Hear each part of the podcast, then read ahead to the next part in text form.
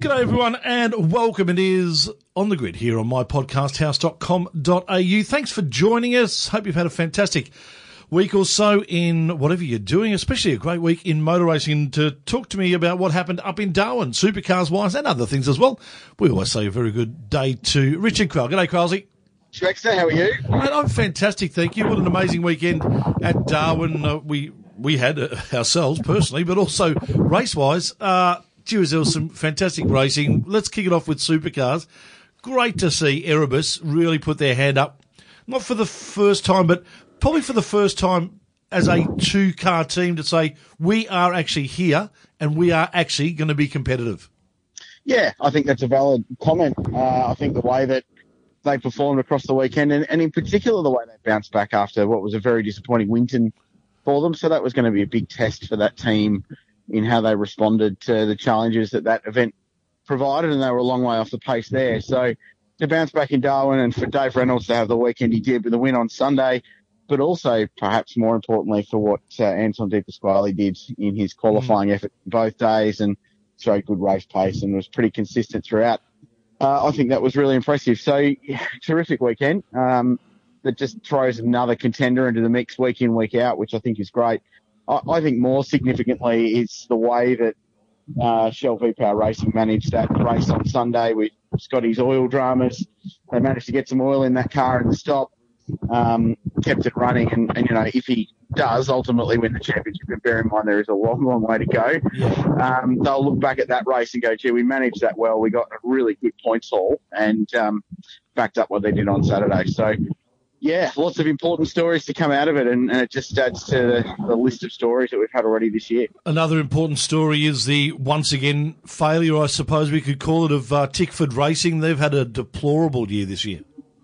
Well, you know, that if if it was Aussie rules, they would be in the position Alan Richardson is now with St Kilda, and there'd be serious question marks over yeah. the coaching capabilities there. So if it was footy, you'd be looking at the coach, and, and the media would be calling the sack the coach. It's not footy, which is good, um, but eh, and and we're not saying it's any of the management dramas, but they're clearly struggling with those cars. They're clearly battling.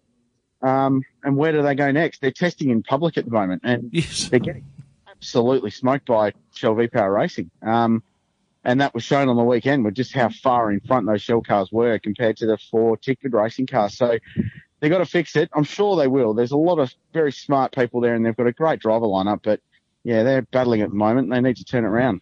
Yeah, Macauley Jones had a wild card for the weekend. Probably wasn't the uh, the best use of a, a wild card for him. Not not a not a really impressive weekend. Oh yeah, it's it's hard to judge though, isn't it? And he qualified reasonably well. Um, and BJR had a pretty decent weekend overall, didn't yeah, they? Did.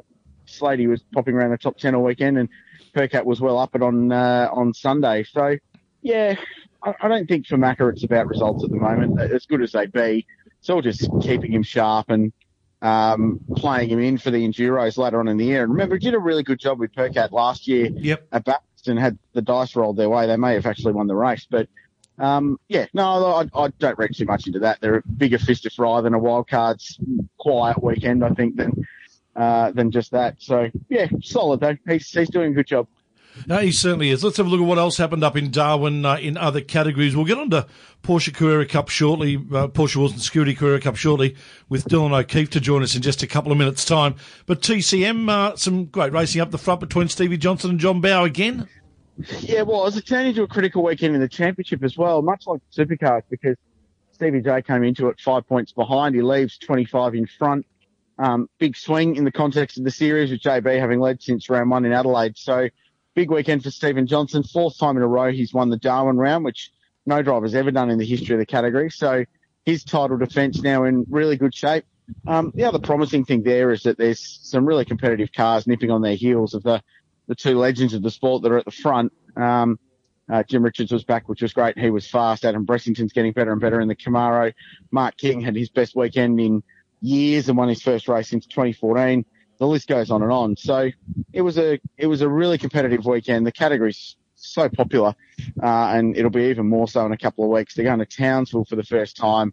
Um, there's a big petition made to get the category up there, and lots of people wanted to see them. So that's going to be a, a great show, I think, on the, the streets of uh, North Queensland City. Another category that's uh, extremely popular at the moment, and uh, we might be biased because we work for it, but uh, is definitely the Porsche Wilson Security Carrera Cup Australia Series, and uh, three races on the weekend. Races one and three were scintillating. Race two was weird. Oh, it wasn't great. A Couple of crash at start, uh, crashing on a restart. We only had two real full laps of racing, so you get that every now and then. But Yep. I've, I've called that category since 2010, and I've never known it to be this in terms of competition at the pointy end. It, it's ferocious, ferocious at the front. Um, just the the level that these guys are driving, and as hard as they're driving, and it was exemplified by Jackson Evans, who's the championship leader and was running second. And had he finished second in that final race, he could have won the round, would have won the round, uh, and extended his championship lead. But he didn't. He had a brilliant run, had a great toe, fired it down the inside at turn one, and dropped the car off the road. Um, ultimately finished 15th. But that's the championship. You, Yeah. They want to win. That's all they want to do Correct. is win races, and it's so tough to do. Um, and Dylan O'Keeffe was a, a first-time round winner, just the seventh driver in the history of the category to win a round without winning a race. And I know that was a little bit frustrating, but we saw a return to form for David Wall. We saw James Moffat win his first race in Carrera Cup since 2008. Jackson Evans actually built his championship lead. Um, the top four closed in. There are so many good things going on there at the moment that the last four rounds of that series are going to be phenomenal. And if you haven't watched the series before, and I know some people don't like it, um, and I get that, but if you haven't watched it, please do because from a competitive motor racing standpoint, it's as good as anything we've got in this country at the moment. Yeah, it certainly is one of the guys that's going to be really prominent in the last four races. He's currently second in the championship. He's Dylan O'Keeffe, and he joins us on the line now. Very good morning to you, Dylan. Good morning, mate. How are you? Fantastic, buddy. Uh, before we get into the specifics of the weekend, uh, just give us a little bit of an indication of what you're doing now. Um, just actually out, still up at Darwin, um, relaxing with my mates, having a bit of a, a fishing trip. So quite exciting, but relaxing at the same time before we head home to the cold in Melbourne. I can tell you it is cold too. I arrived back last night and it was uh, three degrees when I hopped off the plane. And uh, yeah, I'm not looking forward to that. exactly. Kazi, what a great win by uh, by Dylan over the weekend. Yeah, yeah, brilliant, wasn't it? An incredible weekend of racing in Porsche Wilson Security Carrera Cup. It was intense. It was combative. We had elbows out. We had a bit of drama, some controversy, restarts, all sorts of stuff going on. Uh, and through it all, a, a first-time round winner. So, Dylan, I mean, you did it without winning a race, which I know might be a little bit frustrating to you. But what was it like just to get the monkey off the back and get that first round win in your 20th start in the category and um, finally put one away and get the big trophy? Yeah, that's correct. I mean, it is a little bit frustrating not getting the uh, actual race win, but um, to get the round win still pretty significant, and uh, can definitely tick that off the bucket list. And um, I mean, it does mean a lot to us. I mean, we put a lot of uh, effort into the championship, and this is my third year at it, so it's been a long time coming in some ways. But um, I've def- definitely been waiting for it and um, been ready as well. So uh, this year's been really good to me, nice and consistent. And uh, the weekend was really cool, moving to second in the championship. So uh, we still have four rounds to go. So hopefully we can get uh, a few actual race wins before we year's out and uh, try and really hunt down Jackson for the championship lead. It was a, an interesting one, that final race. You, you mentioned not getting the race win, Dylan, and you had it all there, but I think you were sort of like a, little bit screwed over towards the end, weren't you? And you became a sitting duck. Yeah, it was uh, quite difficult towards the end. I mean, we got the a great start and a nice handy lead um, in the first few laps, and uh, the first 30 laps, the car was really strong. I mean, our cars um, at Ashley Seward Motorsport are very good in the long distance races with tyre pressures. Um, but yeah, once I started uh, getting holding that gap against James Moffat, I, I could sense that he was catching me ever so slightly, and uh, I reckon I would have held him off unless if that safety car didn't come out Yeah. uh, that really hindered us, and uh, our front tire grip just completely went away. And once we went green for the next five or so lap, uh, racing laps towards the end, I just had nothing to take it to him, and then I was even worried about Michael Almond passing me for th- uh, for second. So uh, just had to consolidate a bit, and uh, to get the round win was still really cool. I didn't expect that at all. we spoke to a lot of people before the weekend, Dylan, and it, struck me that that event was a pretty key round for a lot of drivers to stay in contention for the championship because there was a real threat that Dale Wood and Jackson Evans, who's leading, were going to start creeping away, and the margin going into the last three or four rounds was going to be too big. So, did you take that approach going into the weekend? Did you go, I need to go, this is the weekend where I need to get a big score and start reeling that margin in? Yeah, that's exactly right. I knew uh, going into the weekend, um, it had to be a big turning point for me, and uh, my goal was definitely to close the championship lead. And going into the first race with Jackson and Dale starting behind me, I thought that was the perfect way to start the weekend, and uh, really gave me the best option to maximise the result. But uh, all three of us seemed to be close together on the track anyway. And uh, in that first race, we had a good battle, the three of us, which is cool because it shows um, the top three in the championship can also battle out on track together. And uh, yeah, it's quite cool that we now it's even it's closer than going in before it was going into the weekend. I mean, the top four is still very close, and anything can happen. We still got lots more races to go, so we can't be talking too much about the championship yet. I don't reckon. You had a front row seat to that uh, race two start incident between uh, Dale Wood and David Wall. Uh, tell us what went through your head at the start when David Wall uh, had that stall. Yeah, I remember pulling up to the grid and Ash was calling me into the box and there was uh, two big black lines right where I was pulling up, so there was plenty of grip for me to take off. And um, I just remember letting down the clutch and it was going to be an absolutely lightning start. And for some reason, I just had like a sixth sense almost, and I just drove straight round Wally. And I was lucky no one was uh, to the right of me, so I could just sort of fishtail my way past him and uh, get through with no contact. So um, I was a bit relieved to get through that. And, uh, after that first lap, there was a safety car, so we could uh, get everything back together and um, reset and see what was going on. But I couldn't believe when we ran after that first lap, and then there was John Steffensen in the fence, yeah. and also Dale pulled up alongside. So uh, I, I, I, knew there would have been some uh, contact from the from David uh, stalling off the start, but I didn't expect there to be more carnage along the way. Yeah, it was one of the more carnage-filled races we've oh, seen, yes. and a lot of safety, a lot of safety car running, and that's about it. Hey, um, exactly. um, you got yourself testing an Erebus supercar at Winton. How did that go? Yeah, it was. Uh, the testing the supercar was really cool. I mean, uh, fantastic opportunity after watching supercars virtually my whole whole life. So um, that was almost a dream come true in some way. And uh, Erebus had a fantastic weekend on uh, Alfred Darwin as well. So I've been talking to Barry Ryan, the team uh, manager, and I was saying, uh, pretty cool watching that as well, saying, seeing it occasions and seeing that uh, I've driven that car two weeks ago, so um, it was cool itself.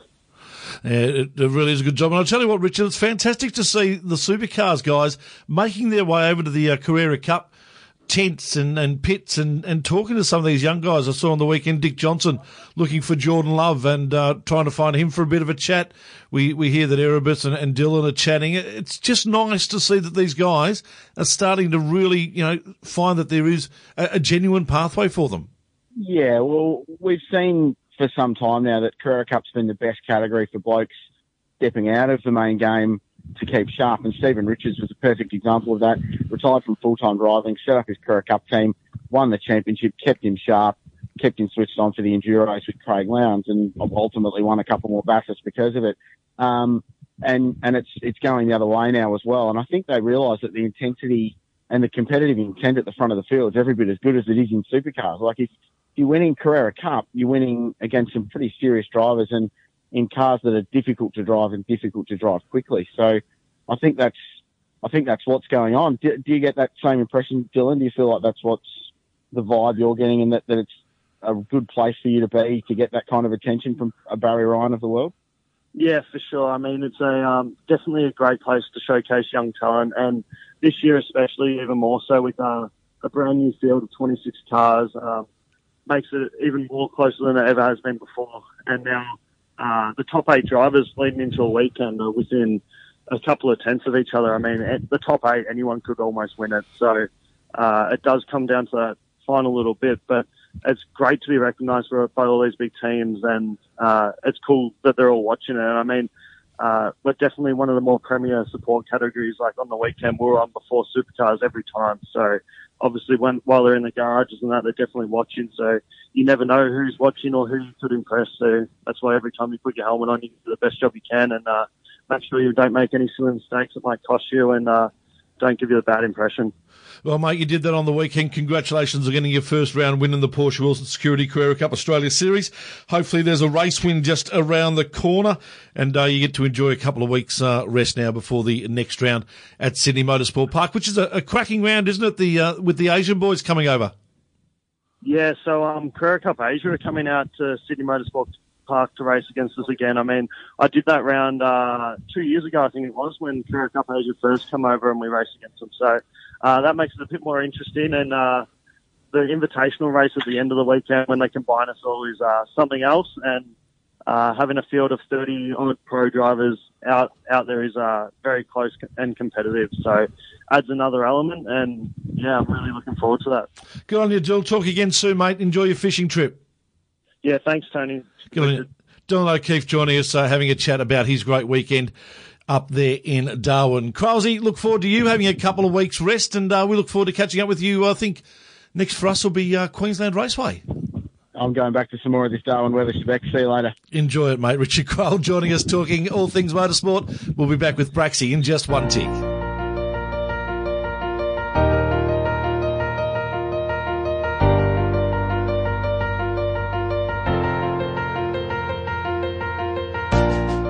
It's time to talk two wheels, and when we do that, we always do it with our man Mark Brax. Good morning to you, Braxy. G'day, Shebex. How's your suntan, mate, after your week away? Mate, I've come back, uh, yes, very brown, and uh, I arrived I arrived back at midnight last night, and I had shorts and t-shirt on, and I hopped out at Melbourne Airport, and fair income, I thought I'd just jumped into a freezer. It was You cold. only do that one. You only do that once, mate. Speaking from experience, Yeah, come so- back into the, into the real world at wintertime. So true. Hey, uh, speaking of experience, Jorge Lorenzo got to experience a, another win on that Ducati. And, uh, uh, the first question I'll ask you before we actually talk about the race, Braxy, could this be the best Ducati bike we've seen for a few years? Yeah, we certainly have, and uh, that was even alluded to in the press conference after the race between the top three there. The top, well, the top three, aren't they? That was, um, as you said, Lorenzo taking his second win on the trot. Again, in pretty dominating circumstances after the fifth, fifth lap, he basically had the race won from uh, the man of the, well, the championship leader and defending championship champion, Marc Marquez. And, well, what do you say? The evergreen Valentino Rossi coming in third again. He got into third from about the fifth lap after seventh on the grid and uh, fought off a few uh, challenges, but uh, managed to maintain that and then maintain second position in the championship behind Marquez in our leads on 116 points. 20, you what about um, 88 uh, for Valentino Rossi? So it's uh, 28 points difference at the moment.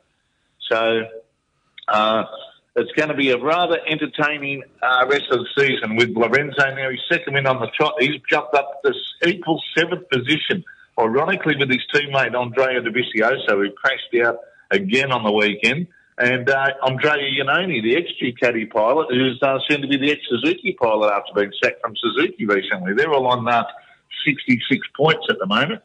So they're a bit, bit of a ways behind, but nothing to be said that can't be made up during the course of the year, considering the uh, role that, uh, that Lorenzo's on now. Two on the trot, plus the pole position on the weekend, was in pretty dominant form. Uh, and the consistency of those three guys at the top was just amazing. They were all in the 140s, one minute 40 bracket, the entire race. And, uh, you know, the spread of uh, Lorenzo over the course of the race, over 22 laps, his difference in lap times of 0.907 and allowing the fact that he uh, buttoned it off the last couple of laps and started um, grousing around, um, waving at the crowd. In reality, he had 20 laps within 0.3 of a second of each other. Rossi had 23 laps within 0.55 of a second each other, and uh, Marc Marquez 0.6 of a second of 20 laps. So Wow. the consistency at the front just simply remarkable to be able to get into that groove Yeah. and tenths of a second. It just shows you that uh, these guys they get in like get into the groove and they can just stick with it. They don't. They look at their boards obviously, but they know in their head they're doing it. And for Lorenzo now to come in and win two on the trot after being sacked, I believe there was a, a pallet load of eggs were delivered to the Ducati garage Sunday afternoon, but no one's admitted to who deli- who ordered them at the moment. Because um, now that Lorenzo's been sacked, I'm sure there's a lot of questions being asked, like, did you do it? Did you do it? Who, who sacked him? Because um, now he's gone. And when, when you look at the, the rest of the races coming up, Uh, we've got a few high speed races. We've got um, a, a medley Assen and uh, Sachsenring aren't really suited to the Ducati. Assen isn't suited to Lorenzo after he still has nightmares there from that accident back in 2013, I think it was, when he broke his collarbone. But then after that, we've got um, uh, the summer break. Then we've got Brno in the Czech Republic, a fast track. Then we go to uh, the A1 in Austria, which is just made for the Caddy. Then we go to Silverstone, which is pretty fast as well, fast and flowing. Aragon in Spain, and then the flyaway, starting with uh, the new Chang racetrack in uh, Thailand, which is a high speed. Well, Lorenzo topped the time checks there in the uh, pre-season testing. So uh, it's you know there's a lot of points behind. As we said, what is he? Thirty odd points. Um, Forty points, yeah, thirty odd points behind the lead of um, uh, Marc Marquez. But there's nothing to say that uh, Lorenzo can't win the championship with a bit of uh, luck going his way and a bit of fortune. Um, you know, Dovizioso's got to pull his finger out soon, I think, because uh, I really think his best chance of a championship win was last year when he came second to Marquez, but this year he's really struggling. And then to uh, throw it away again while in third place on the weekend as well, uh, he, he screwed up my trifecta, as a matter of fact. But um, Not good.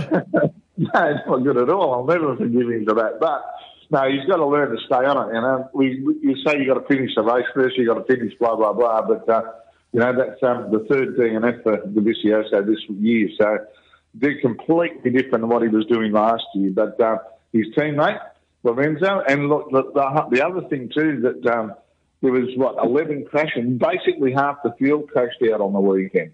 That was only in the Moto GP race. Um, and not considering the Moto 2 and the Moto 3, which was both crash tests as well.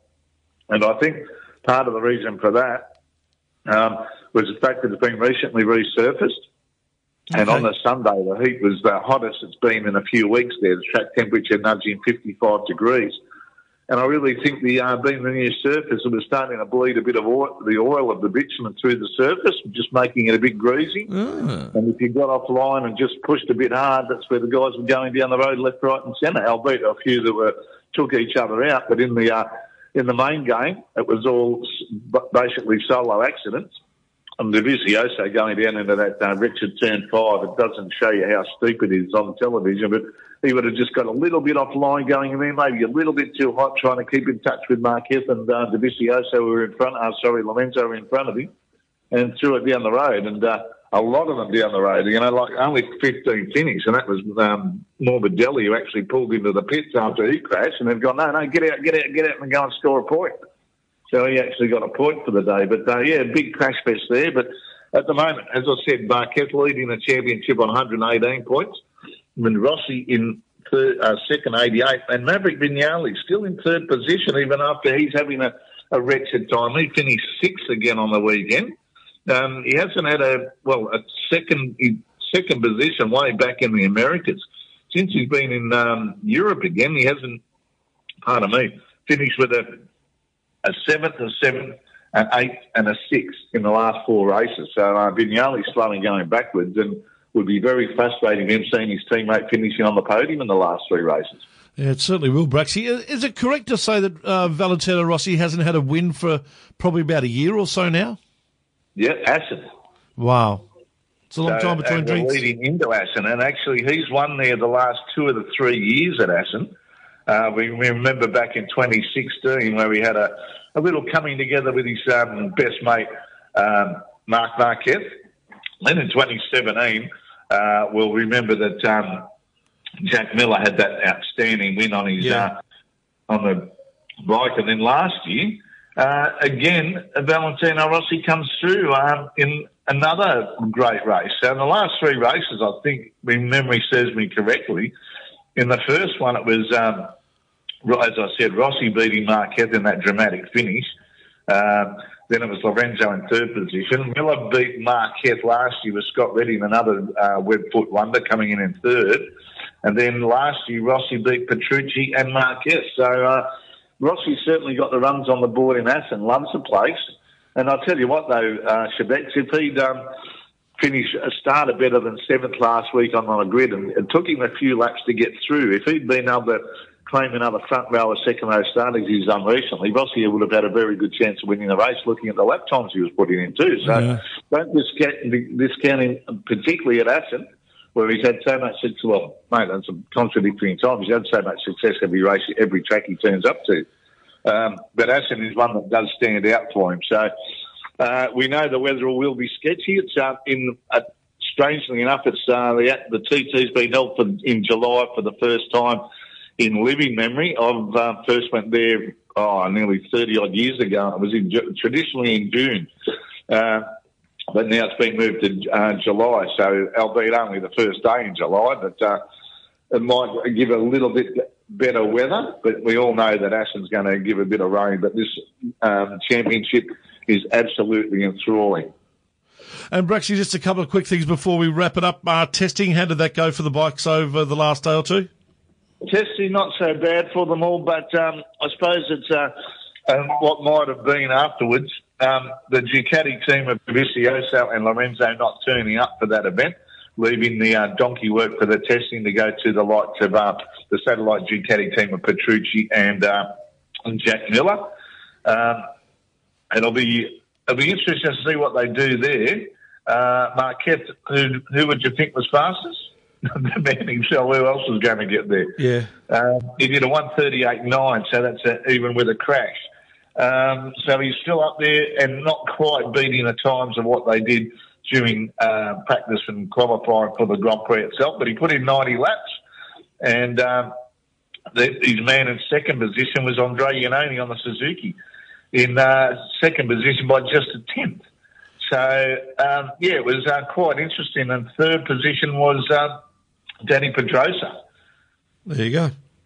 Excellent Yeah, stuff. uh, oh, you mentioned Jack Miller. Good for, good news for him contract wise. Yeah, he's signed with the team for next year for the uh, uh, Pramac Ducati team, and he'll have. Uh, he's got uh, what's his name, Bagnaia, the uh, Moto Two pilot, coming through to be a partner for him. I actually thought there might have been a chance that um, uh, Pedrosa might have got the gig there, but Bagnaia already signed up. So Pedrosa, now that he's been let go with Lorenzo coming into partner Marc Marquez next year in the Repsol Honda team. Pedrosa was supposed to make an announcement on the weekend where he was going, but unfortunately everything's been stalled. And he's been offered a ride as the Honda test pilot.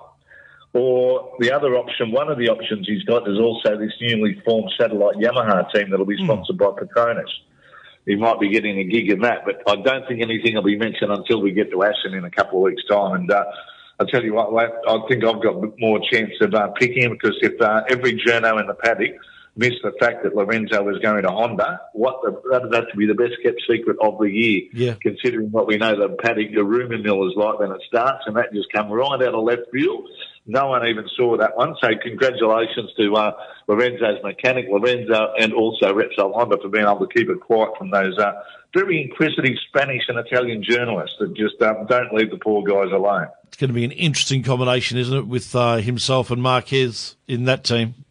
Yeah, well, it'll be interesting to see how he um, gets the, um, you know, adapts to the Honda because it's supposed to be one of the hardest bikes to ride in the in the in the paddock, and it was supposed as far as the outsiders, you know, it was always the Ducati, but that was put to bed when uh, Jack Miller went from Honda last year into the Ducati team at the test, and on the first day they said, "Oh, how difficult, you know, how much harder is it to ride the Ducati than the Honda?" And he's he's looked around and said, "Well, obviously you've never ridden the Honda because that's a lot harder to ride than this thing." So, what uh, and being Lorenzo, he's a very precise metronomic rider where he's online every time, and uh, as we've seen with Marquez, you had to ride this thing very, very aggressively to get the best out of it, and that's where Lorenzo will find well. You'll have a struggle, but it took him 29 races to win on the Ducati. It took the Vicioso and Iannone in the 70 odd races to win on the Ducati. So let's not put anything past him. Um, No, he no. was asked in the he was asked in the press conference afterwards with Rossi sitting next right next to him, and we know Rossi's uh, well bad uh, fortune by going to Ducati. Uh, a journalist asked Lorenzo, "Do you think uh, Rossi could have won on this bike?" And fair play to Lorenzo, he said, "Look, it's a completely different bike.